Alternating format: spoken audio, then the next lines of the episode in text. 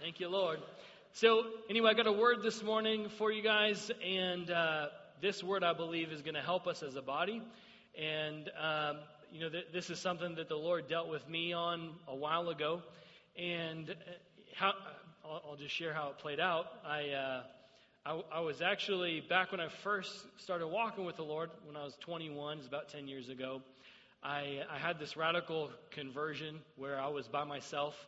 I had no other believers around me. I was I was the only believer that I that I knew for a good while, and uh, and what happened was I had this encounter with God where He became real to me, and I wanted to live for Him, and I didn't care about anybody else, anything else, and I didn't even start going to church for probably a year or two after this this uh, radical conversion that I had, and I didn't have any new believer friends at all either this whole time, and uh, the Lord began to change me this whole time that I'm walking with him, where all this junk that I was living in, which I was doing a bunch of dumb stuff at the time that he found me, man, I was, I was, I was dealing drugs, doing drugs. I was messed up, and, and that's just to name a few.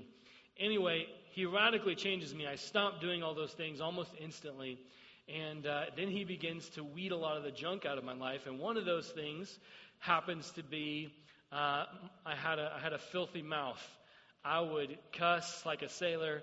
I would uh, not hold back for anybody. And, uh, and so there was this issue that I was having where I would say those things, and then on the inside, I, it felt like there was something wrong with that. Like, I, that, that didn't seem right.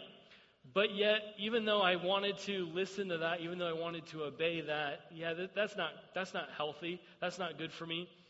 I kept doing it over and over and over and over and over again. And one, one night I was praying and I was saying, God, what's going on? Like this, this on the inside, it doesn't feel right when I do this. Obviously, it's, obviously you don't want me to because he had showed me how, how he was leading me out of things by just making them feel like, eh, that was, that wasn't right. And, uh, but yet I kept stumbling back in it over and over and over and over again. And he said to me, he said, well, it's because of the people you're hanging out with. They, they, they talk like that, so you just do the same thing. And at that point, I was like, well, what am I supposed to do with that? Like, do I, you know, and, and so what I intentionally started doing was seeking different relationships, seeking different friendships that of people who weren't talking like that, of people who weren't doing the dumb things that I got set free of, and uh, and then that that really started the path of me cleaning up even more things in my life. And so, um, what I'm about to show you is a video. It's about three, a little over three minutes long, and I'm just going to give you an introduction to the video real fast. It's a, it's from an episode of Brain Games. If you've ever, if you've ever seen that show, it's on National Geographic. It's an awesome show. I love it.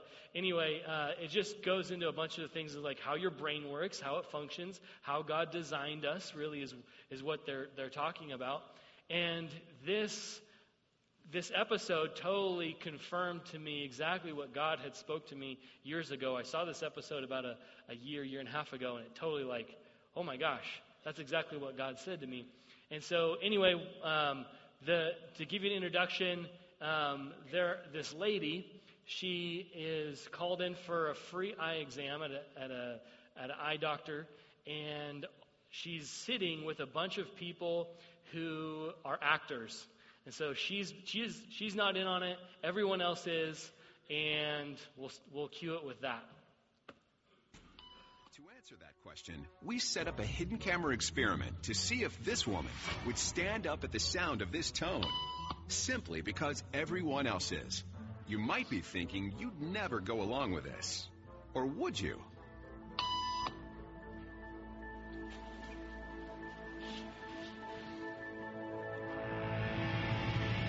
After just three beeps, and without knowing why she's doing it, this woman is now conforming perfectly to the group. But what happens if we take the group away? Elaine, please.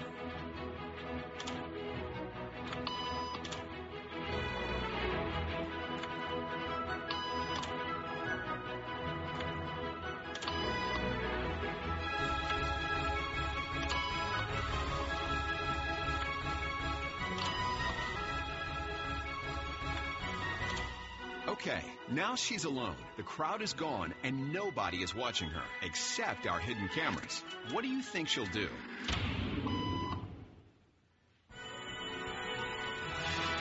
She's now conforming to the rules of the group without them even being there. Now, watch what happens when we introduce another outsider who doesn't know the rules. Have a seat, and they'll be out in just a couple minutes. Thanks so much.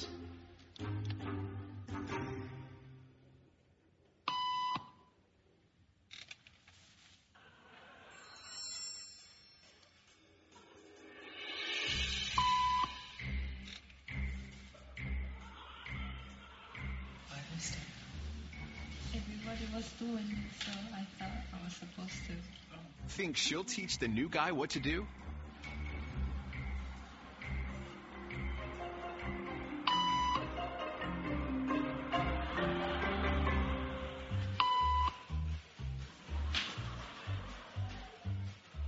We kept the cameras rolling as more unsuspecting patients arrived.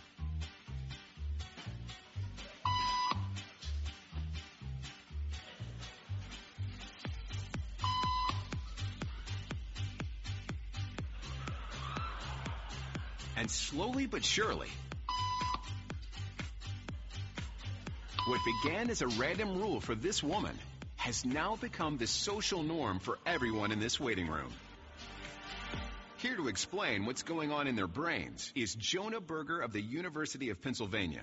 This sort of internalized form of herd behavior is part of what we call social learning. Starting at a very early age, when we see members of our group perform a task, our brains literally reward us for following in their footsteps. When I saw everybody stand up, I felt like I needed to join them. Otherwise, I'm like excluded.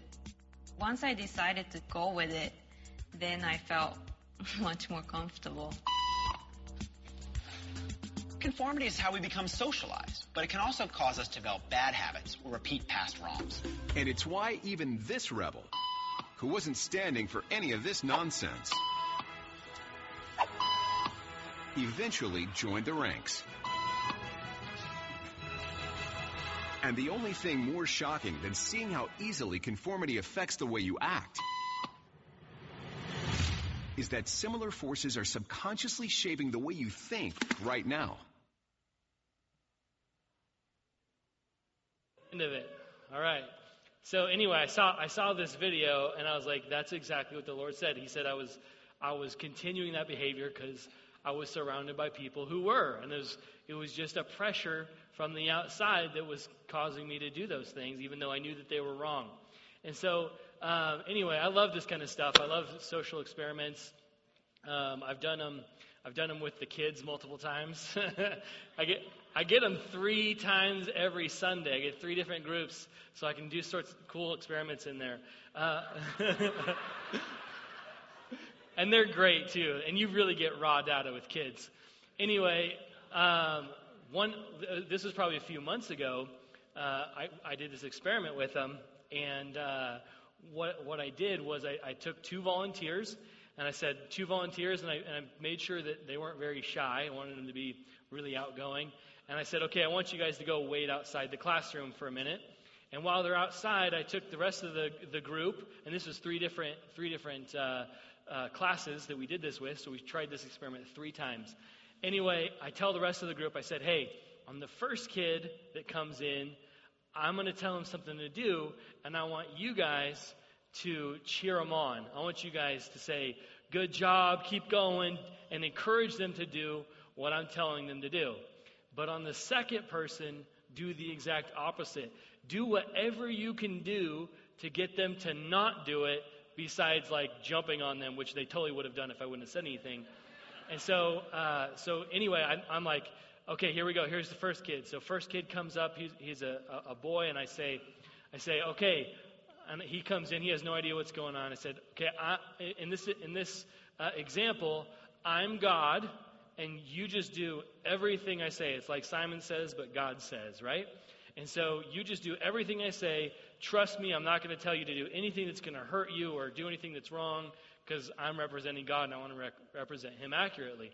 And the kid's like, Yeah, not a problem. Okay. And I said, Okay, what I want you to do is I want you to walk around the room three times, around all the chairs. and, and then sit down when you're done. Okay. And so he starts, and then he gets a few steps in. The crowd's just like, Yeah, go, you can do it, keep going. And he's just got a big smile on his face, and he's walking a little bit faster now. And he gets his three laps in, sits down, everyone's cheering for him. And uh, and they're like, okay, good job, guys, way to go. And then we called in the second person, and it was it was this girl, and she's she's really talkative, very social. And uh, and I said, okay, so told her the same thing. In this example, I'm God. I want you to do exactly what I say, and I and everything that I say is for your benefit. I'm not going to do anything that hurts you. Same message, right? No variable difference except for the crowd of kids. That's how you do a scientific experiment. So, uh, so I said, okay, um, what I'm going to tell you to do is I want you to do three laps around the, the classroom. Uh, just go around the chairs, just walk, and then sit down when you're done. And she goes, okay, yeah. And then she's like, this is, this is easy. She takes a step, and everyone's like, wait, stop. And she goes, and starts looking, looking at me. Like, like, like, do you want me to stop? And I'm like, what are you looking at me for? Go, come on. And, uh, and, and she seriously stops, looks at the crowd everyone telling her not to go. She takes another step and they're like, don't do it. It's a trap. You, you trust me. You don't want to go. Like they're, they've convinced this girl. Anyway, all three services, all three kids, I couldn't get them to go one lap around the classroom, even though I, was, I would encourage them, hey, this is God talking. Do it. I promise you it's not a trap. I promise you you'll be safe. Didn't matter. The crowd was more influential than I I was that I could be. And, uh, and so all of a sudden, like, that, I didn't know how that experiment was going to go until, until we did it. And it went way better than I thought it went, was going to. And it was such a good teaching moment for them because they're like, man, peer pressure is a real deal. Peer pressure is the, is the real, real thing. And to think that we are not um, moved or think that we're not influenced by those around us is a naive thought, right? You know, there, there's lots of scriptures on this subject that talk about this throughout Scripture as far as those who are influencing us, who they, who should they be, who should they not be. There's this, there is this lie out there that says you can be around anybody you want to be and you'll be fine. You'll, that's not going to have any effect on you. And there's those people who are like, no, I'm, I'm super independent. You can't tell me what to do. I don't get, I don't, I've had the same haircut since 1965.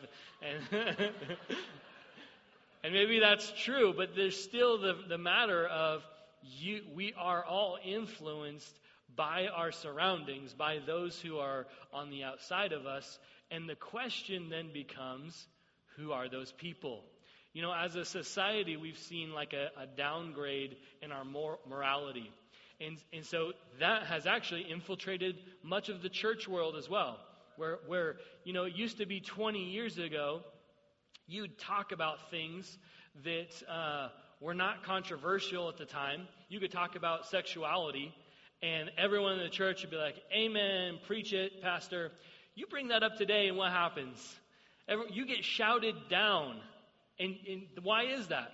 Well, there's this culture of our society that has pressured the church into a certain way of thinking, into certain behaviors, into certain way of thinking things. It's, it's ex- and here's the, here's the reality God created us to be influenced by others. He created us this way. It's not like it's a flaw in us, it's actually a design. It's actually a design that God created in us. Why? Well, one of the main reasons is so when we start hanging out with our Father, we become a lot more like Him. Just by close proximity, just by talking with Him, we start getting His thoughts. We start talking like Him. We start acting like Him. What seems possible all of a sudden changes because all of a sudden anything's possible. Well, we could just do anything. Why did we, why do we think that? Well, because I'm around God, and for Him, it's that way, and he's rubbing off on me all the time. But also, since we're designed that way, there's some clear instructions on who do we hang out with, what do we do, where do, wh- who are we supposed to associate with, who, who are our close friends, who are the ones that we're to marry, who are the ones that we're to spend a lifetime with. And so all those things are wrapped around this subject of, of influence because whether we like it or not, influence is happening. We're being changed. We're thinking differently. We're talking differently based on those who are influencing us. Amen? Amen. So turn with me real quick to 2 Corinthians. We're actually just a couple chapters before where Pastor Bill was this morning. 2 Corinthians 6, and we're going to start in verse 14. 2 Corinthians 6, 14. Uh, says this Do not be unequally yoked together with unbelievers. It just kind of comes out and says it pretty matter of fact here. I like this verse because it's, it's not a lot of guessing on what he's trying to say. Unequally yoked, that's, you know, we don't use that term a lot in our culture now. It has nothing to do with eggs, if you're wondering. Um, has to do with back then, you know, farming, you know, there were farming communities, and most farming was done by animals like plows and things, and oxen were, were the primary animal. And what they would do is they'd have these yokes, and they're basically these big pieces of wood that had straps to them, and it would lock two ox together. And so they would be able to do and work together, and they'd be able to do a lot more uh, work than one by itself if they were work, working together and yoked together. And so this unequally yoked is talking about hey, don't strap yourself to an unbeliever. Don't tie yourself down. Don't become close to an unbeliever. Why? Because the work that you are to do, or the things that you're supposed to do as a believer, are one way, and they're going to be heading the opposite direction. So it's not going to work. Let's keep reading. For what fellowship has righteousness with lawlessness, and what communion has light with darkness? These are all rhetorical questions. These obviously we know the answer to these. It's not like Paul was wondering, right? And what accord, verse 15, what accord has Christ with Belial? That's another name for, for Satan. Obviously, there's none, right? Not, they're not brothers or anything like that either. uh, or what part has a believer with an unbeliever? And the obvious answer is there is none, right? There is no, there should be no connection. Now, I can already hear the rebuttals. I can already hear the thoughts of, wait, wait, wait, what about, what about? And uh, I'm going to address some of those real fast. Um, for example, there's the argument, well, Jesus hung out with all the sinners in his day, right? Okay. And what about the rebuttal? Well, how are we supposed to win the lost if we're just a little social club of believers and we never mingle with the world? Great questions. And, and in fact, the, the, the first comment is true. Jesus did hang out with the sinners. But how that practically plays out and how that looked for Jesus, I think is a lot different than how most believers put that into practice. And the, if, you, if you notice, the, the sinners that he would hang out with, if you guys remember Zacchaeus, right? Zacchaeus, come down from the tree. I'm going to your house and I'm having dinner with you tonight. And uh, now I get to say that to anybody I want to because Jesus did it and I'm following his footsteps. So I get to invite myself over. Like the ushers, they have like barbecue. Like I don't know if it's every Sunday, but they are this Sunday. I'm like, I'm having dinner with the ushers today. so, but when he had dinner with them, what would be the end result? What would be the, the, the, the outcome of that? Was, was it just because Jesus wanted to make a friend? Or, or was he mission minded? And see, he was, and that's what we need to be.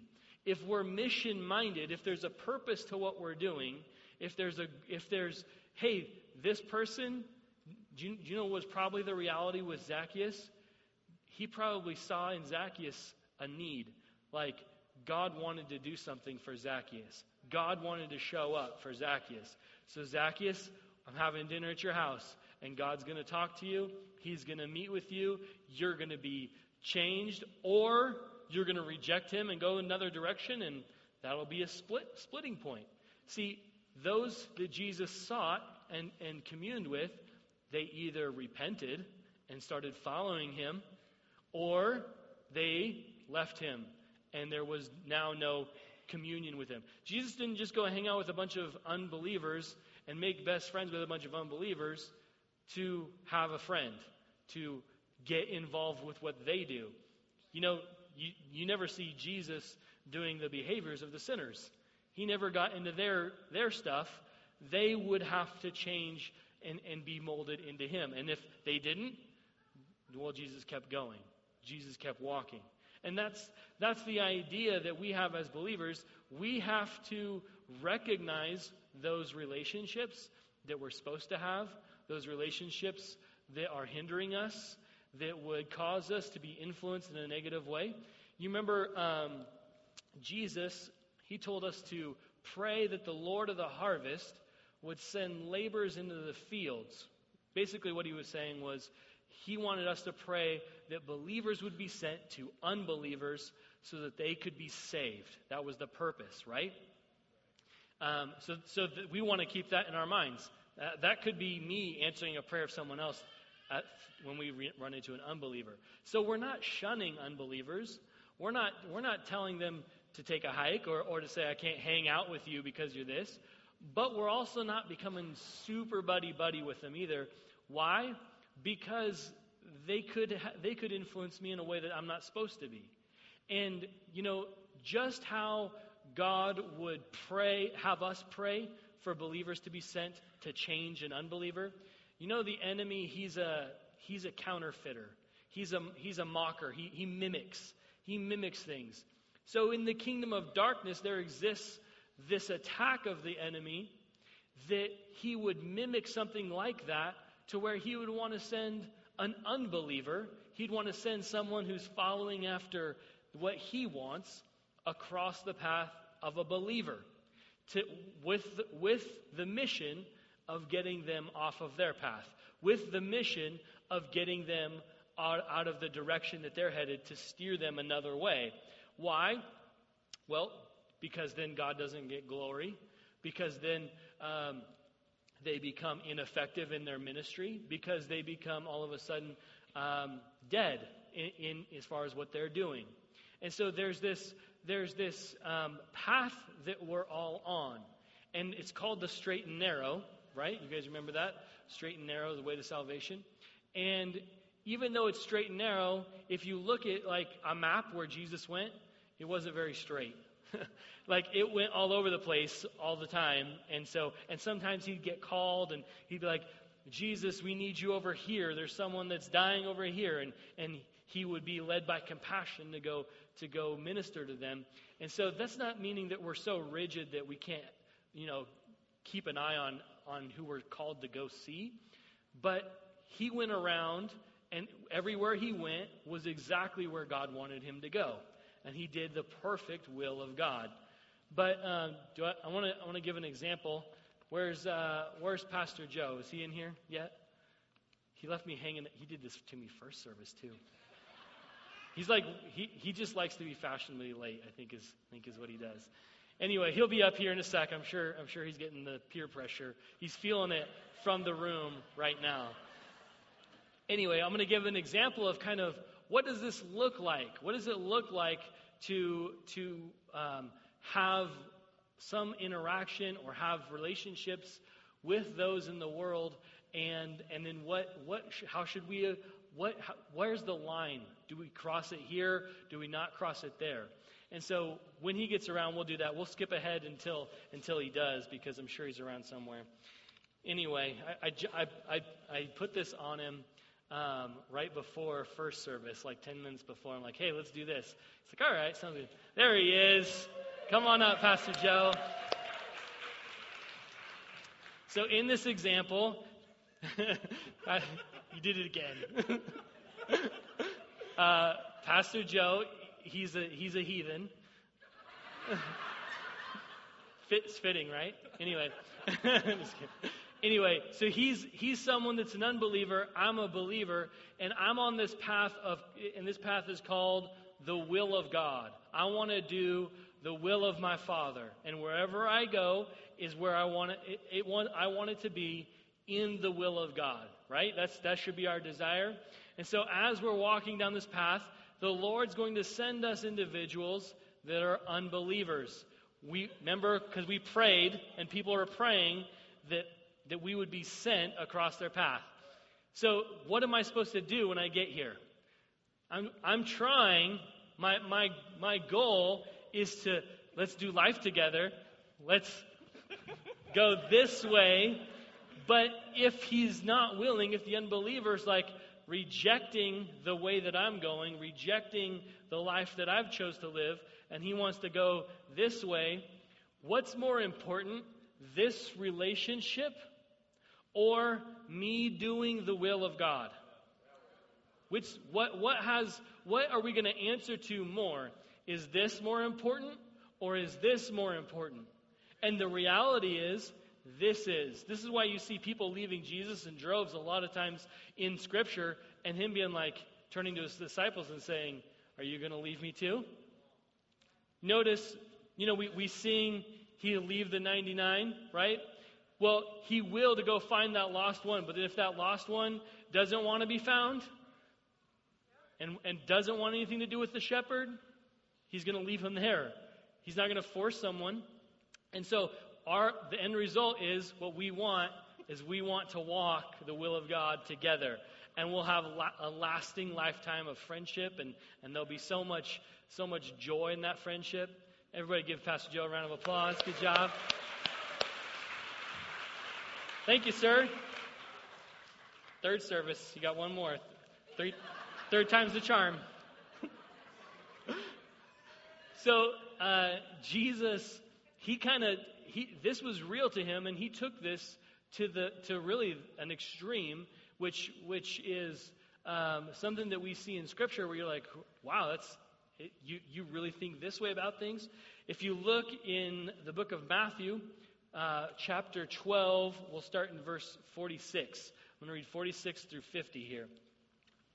This is Jesus. Um, says this While he was still talking to the multitudes, behold, his mother and brothers stood outside seeking to speak with him. Then one said to him, Look, your mother and your brothers are standing outside to speak with you. But he answered and said to the one who told him, Who is my mother and who are my brothers? Come on, Jesus, you got to be philosophical all the time. You got to just can't just say, okay, here we go. But no, he, he, he's like, hey, look, a teaching moment. And so he said, Who are my mother and who are my brothers? And he stretched out his hand toward his disciples and said, Here are my mother and my brothers, for whoever does the will of my Father in heaven is my brother and sister and mother. See, Jesus, he looked at the spiritual bonds that form when we are on the path of doing what God wants us to do, when we link up, when we become yoked with someone and we're heading to do the will of God, he looked at that as stronger than blood, stronger than family, than natural family. He actually said, This is a more important, I actually consider them closer, I consider them more family than the blood relatives that are standing over there. And, and see, this was a big deal for these people because it was a very family oriented culture, very similar to how we are, that we're, we, or we should be. And, and notice Jesus isn't talking about children, he's not ch- talking about wives, he's talking about extended family. But he's saying if, if your family is going to go do something that's against the will of God, don't participate. Separate yourself from those who are, who are not doing what they're supposed to do. That doesn't mean that we don't love them. That doesn't mean that we shun them. That doesn't mean that we that we don't still pray for them or that we never see them. You know, anybody have any relatives that are like total heathens and they're like way down the wrong path and I'm sure every single one of us do, right? And so what what what do we do with that? Well, we're not hanging out every week. I might see you at certain holidays, and I might spend time with you every once in a while. And, and when we do, I'm, I'm looking for ways to get God in the conversation. I'm looking for ways to, to, to minister to someone. To, to why? Not just so I could get them to follow me, but because it'll change their life for so much better. It'll, it'll help them out so much when they have a connection with God themselves. And so that's, that's the way it looks. That's how we start, um, even with family. Just because your mom wants to call and chat every single other every other night and talk your ear off for an hour and complain about this and complain about that and and I, know there's some people in here that are like, yeah, how does he know my mom? Uh, and my mom's great, by the way, so I don't. That doesn't apply to me. But um, if there's someone that that's like that, well, I'm not going to just sit here and talk with you over and over and over and be influenced, even though we don't think we're being influenced, we are. Even though there's all these these thoughts that are coming in, for some reason we thinking we're thinking they're not affecting us, but they are. And so we have to have basically there's there's um, borders and there's lines that we say, hey, when when this person is deciding to do these things, I'm just not going to be around that. I'm just not going to associate myself with that. And the reality is, so many believers are caught where they're associating with a bunch of relatives, associating with a bunch of friends and family that are doing something that they're not supposed to be. They're talking like they're not supposed to be, but they're heathens. That's the way they're going to do. That's the way they're going to be. We shouldn't expect anything more. But our goal isn't to to have a mission there. Our goal isn't um, we need to bring the love of God to them, and so we need to we need to change our mission. We need to change how we look at those relationships. We need to say, you know what? When I'm hanging around my family, I'm looking for ways to insert God. I'm looking for ways to be the example of who Christ is.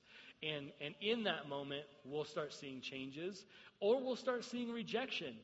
And that just tells us where, where they're deciding to go and, and then also tells us how, how close we allow ourselves to be with them. Because we are not called to be yoked to unbelievers. Amen? So, um, you know, there's, I had this dream the, the other night, or no, I'm sorry, I, I, this wasn't a dream. I actually got woke up. I got woke up at about 2 in the morning, and I don't know if you've ever experienced this, but I was mid conversation with the Lord. I was, I was talking with Him. My subconscious, and, and, if you didn't know this, your subconscious has access to God. And you know, if anyone asks how how long do you pray, eight hours every night, all night, baby. And anyway, I was mid conversation with the Lord, and He starts, and I wake up to this conversation, and He's telling me that He needs me, and I, and I, I'm like, well, I, that's wrong. Like, you don't need me. Like, I've heard so many things of why God doesn't need me. He wants me, but He doesn't need me. There's Christian radio songs that talk about that, and uh, and anyway, He starts telling me um, that he needs me, and I start saying, well, no, you don't, you don't need me. That's, and I start arguing with God, which is always a good idea.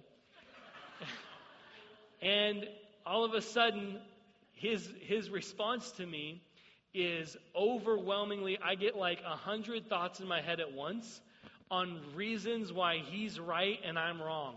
Most of them involving scriptures that he brought back to my remembrance and it was like he when he answered, it was like a shotgun. Boom! And all of a sudden it was like, okay, I'm wrong, you're right, you need me. Okay. And and one of those one of those the, one of the main points he was making with and, and by the way, um, he would say that to any believer. He would say that to any person. It wasn't like I'm. I, he doesn't favor someone over another person. He needs all believers because this was his main point was how silly is it to say, oh, I don't need certain parts of my body? Oh, I don't need my fingers. I don't need this. No, you do if you want to function. You do if you want to do what you're supposed to do in life. You need your whole body. You need everything working together and operating as one. So God does need us. so anyway, he, he's sharing these things, and all of a sudden I'm like, wow, this, this, is, this is revolutionary. I got woke up at 2 o'clock in the morning to be corrected by God. Like, and, and literally my, my, my thought changed. And I'm like, okay, God, you're right. I'm wrong. You, you do need believers. And, and the reality is, He does need you. He doesn't need you to feel satisfied or He doesn't need you to, for, you know, to worship Him because He's so egotistical. He needs you because there's some people around you that are hurting, and you're the answer to, to their prayers.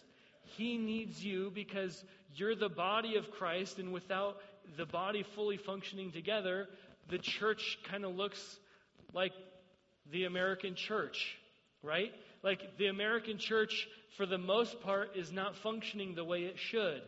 And is that God's fault? No.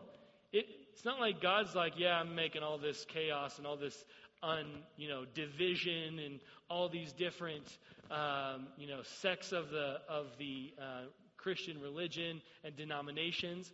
No, that's us. That's believers that are saying, I'm not going to cooperate with this part of the body. I'm not going to link to this part.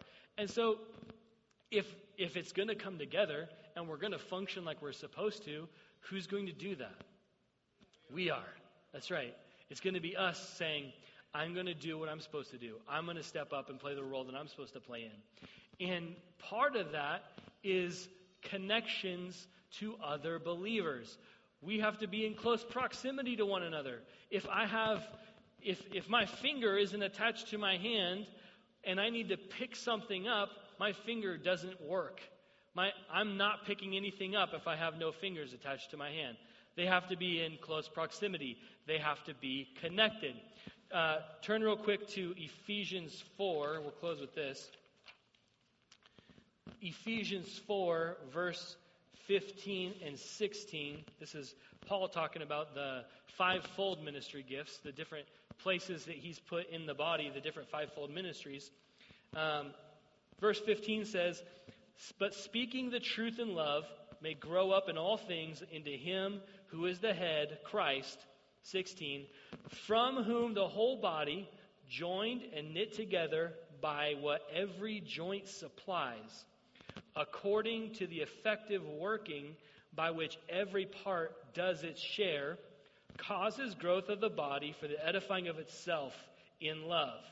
So look at that. Look at those words joined and knit together by what every joint supplies. Everyone say, I have a supply. And there's someone else that needs your supply, and the person that you're joined and knit to needs that just like you need to get what's from them. Think about the body. And there's like this supply chain that he wants to get to his church. But if there's a break in the link, there's people that are not getting what they're supposed to get. Why? Because believers are either not there, they're disconnected, or they're just inactive and they're not doing anything. And so there's this reality that exists where there's people that are hurting, there's people that are going to hell. Why? Well, because believers are either inactive or they're disconnected from the body. They're not together. There's no close proximity with one another. And this happens all the time, and we see this throughout the, the entire church world where there's this disconnect. And you know, have you ever have you ever injured something like injured injured like your leg, and then um, you're favoring that leg, and then all of a sudden your other leg gets injured because it's compensating for the injury. Well, there are believers who are doing the will of God, who are, who are out there doing the work, and they're getting injured because the workload they're bearing for both legs because the other leg's not doing what it's supposed to do. And so that's the reality of what, where the church is at. Now, how do we fix this? Well, we get in close proximity to one another. And when we're in close proximity and we're joined and we're knit together, then the Lord has joints that He can move supplies through. And, you know, it's really hard to be unified with believers if we're also unified with unbelievers at the same time. You can't have both. You can't have really close, amazing relationships with other believers and at the same time have those relationships outside of the church meaning not not this church meaning believers right? Meaning those who are going the opposite direction of you. It's going to be impossible for you to, to, to maintain the right relationships. And you're going to be influenced in a negative way to where it's going to be brutal for you. And so what we want to do we need to ask ourselves who am i joined to? Who am i knitted with And, and then if you, if you recognize there's some opportunities for change, no one can make that change except for us. We're, we're, we're the Lord of our friends, meaning we're going to make those decisions on who our friends are. No one's making those decisions for us. Amen? Amen. So, you know, there's the, the question who, who then am I, am I connected with? And we give plenty of opportunity to, to make those connections. Life groups, we're doing a big fall sign up pretty soon in the next couple weeks. Join some life groups. You know, I have a life group. We did a, we did a sign up back in, in the beginning of summer. I had over 60 people sign up. That's not a small group, that's a church. And, uh, and, and, you know, like less than 20 people are consistently going. And that just tells me there's a big majority of people who are just out there. They're appendages, they're parts of the body that have a function, and they're just not even connected. They're not even doing what they're called to do. They're not even being that supply that, that their people are needing. And you know, there's also 301 today. It starts in half an hour at one o'clock, or 12:50 in 20 minutes. Sorry, starts at 12:50. 301. What is that? That's that's get involved in ministry. Get involved in doing the work of God. You guys know that that Jesus, his disciples, were able to form all these great connections because they did ministry together, because they were ministering side by side, and that's how they got discipled. They didn't get discipled sitting around a campfire and talking. They started learning, they started becoming followers of Jesus when they stood next to Jesus and saw him raise someone from the dead. And then Jesus turns to them and says, This is you now. You do that too. And so when you're doing ministry together, that's when things happen. And that's what life groups are for. That's what our ministry teams are for. So get plugged in. Do get a part of the body. It is it is not really an option. It is who you are. It's what you're made for. And it, it literally will make the difference in someone else's life. You will be a part of life's lives being changed forever and ever. And you'll get thanked in heaven. There will be individuals coming to you, hey, when you did this, when you said this, when that helped this, or that led me to do this. I'm excited to see all those faces. But there are believers who will get to heaven and they won't have very many people coming up and talking to them. They'll be in heaven, they'll have a good time, but man, they, they, they will have missed out on being part of the body and doing things that really make a difference, doing things that really change lives. Amen? Amen. Father God, we thank you, Lord, that you are leading us into unity.